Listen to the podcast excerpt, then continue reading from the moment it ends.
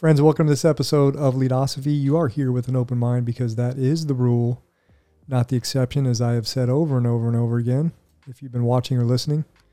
Today we're going to talk about equity, fairness, equality in the work in the workplace. What's the difference between the three concepts? Where are they the same? What is the leader's role in promoting equity, fairness, equality? Can he or she do that impartially without bias, free from bias?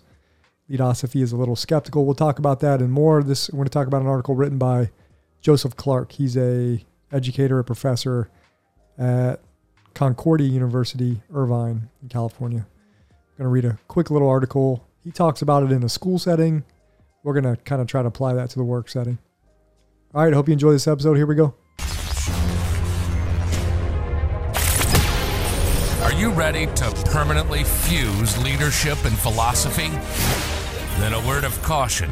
You are about to enter the fully abstract yet wholly concrete realm of leadosophy. Our ideas are not always so clear and distinct. To validate this proposition, we welcome the host of Leadosophy, Tim Wood.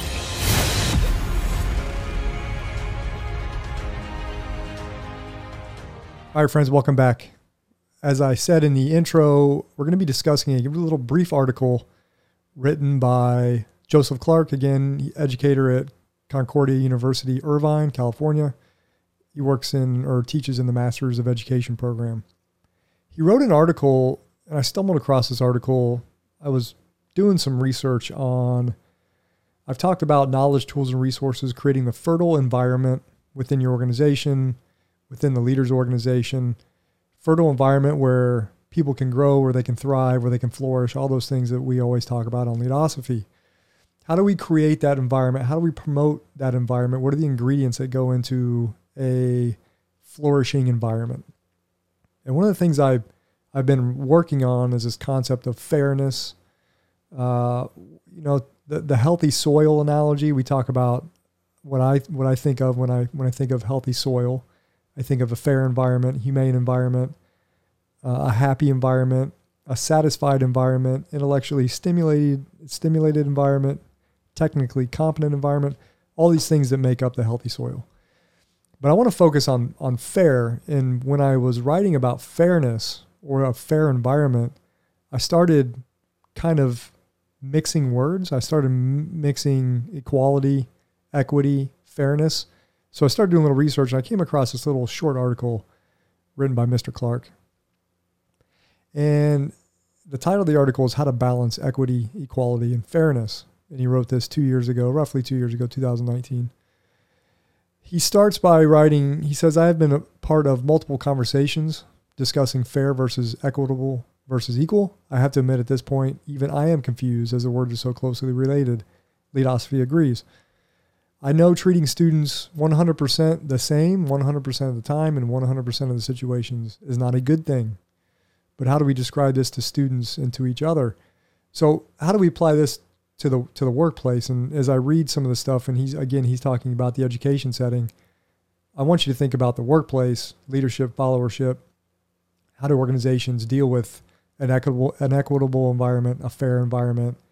Can leaders be impartial? Is it really possible to be impartial, or, or is bias always going to creep in at some point? That's what I want to briefly talk about and apply to a leadership concept. So he goes on to write, he says, one of the conversations that gave me pause to ponder centered on the idea of limiting homework, limiting homework, as sending work home poses an equity issue. Someone in the conversation stated that home differs greatly from student to student. So the most equitable place for a student to work is at school. After that discussion, I really started to wonder about what I thought equity, fairness, and equality were because everyone seemed to have differing opinions. So, some questions again that we can apply here to leadosophy is how do we apply this to the workspace number one, right? How do we apply fairness in the workplace? Is it possible? And then, uh, what are your thoughts on fairness and, and equity and equality? Should a leader place more emphasis on fairness or on equity or on equality? Or can you realistically give equal weight to all three concepts in the workplace? Leadosophy again is skeptical. So he goes on to say, the author, the statements equal doesn't mean the same, equity doesn't mean equal, and equal doesn't mean fair are made a lot during the conversations. I think the confusion in the three statements arises, even though most people are making the same point, is that the conversation does not go deep enough. And here the author tries to go a little deeper on equity, equality, and fairness. So here's what I like. He starts out with a definition of each. And leadosophy, philosophy loves definitions, right? Make sure we're all on the same page here. We're talking about the same information so we can move forward. Equal is defined as the same or exactly alike, equality. Fair is defined as just or appropriate in the circumstances, fairness. And equity is defined as the quality of being fair and impartial. So I'm going to stop right there. Those definitions, based on those definitions, is it is it possible as a leader to treat everyone equal? To treat everyone the same or exactly alike? Is that really possible? Is that what we want to do? Is that a part of leadership is to treat everyone exactly the same? What about treating people fair?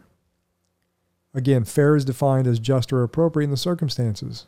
So now we're talking about circumstances, contextual, law of unique experiences. Every situation is going to be different in the world of leadership and followership. No two situations are ever going to be the same, even if they resemble sameness, as I've said in the past.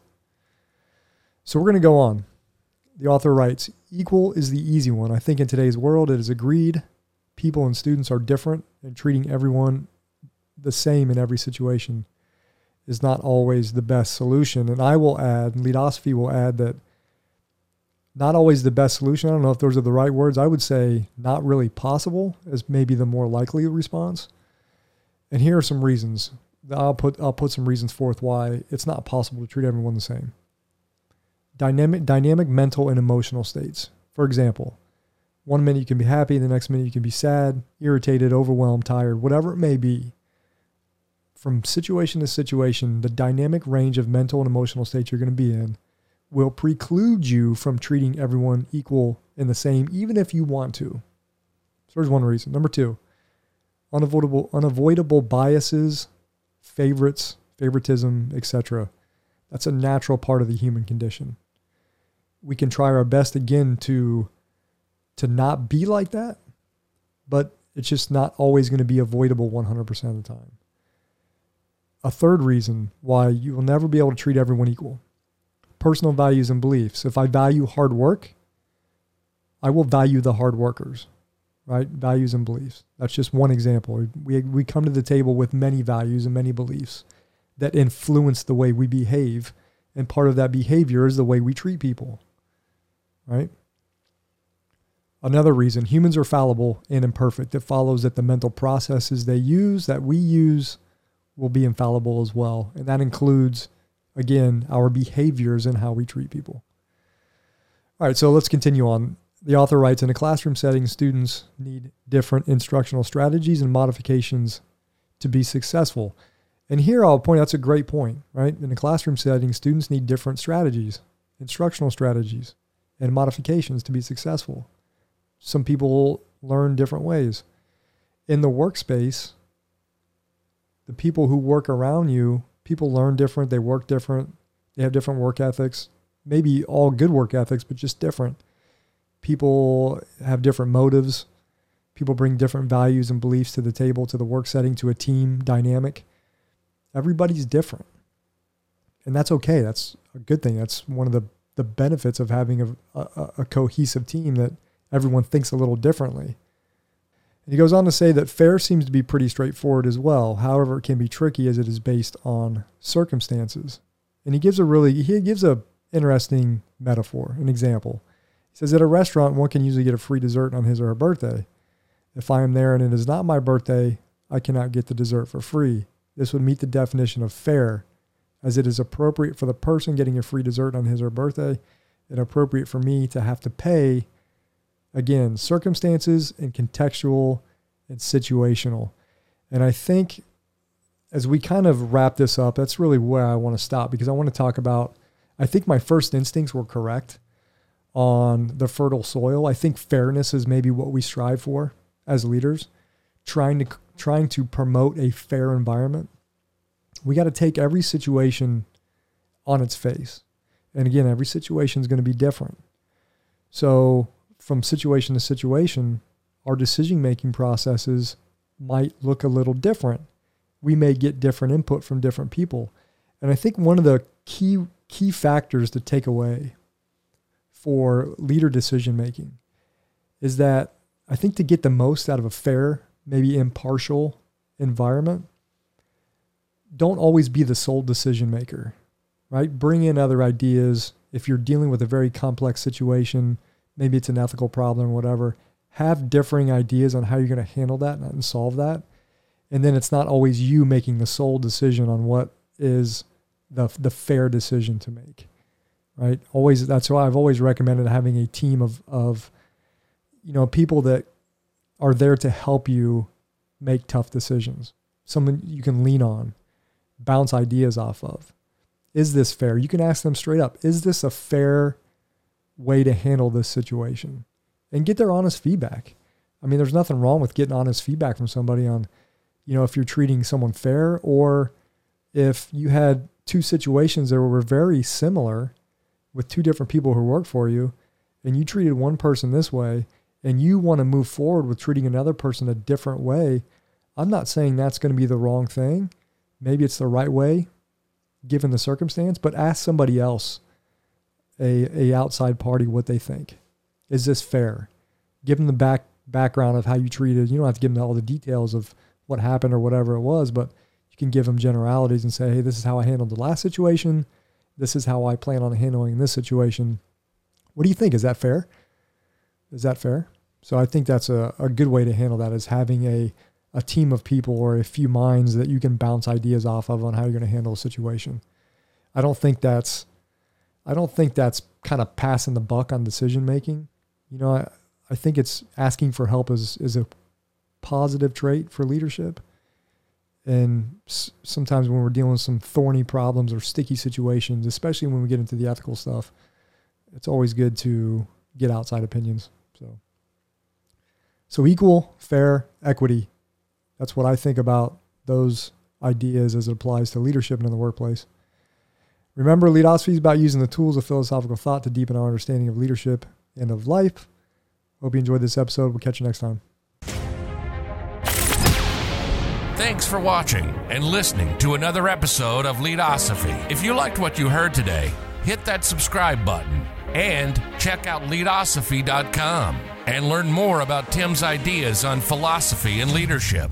We'll see you next time.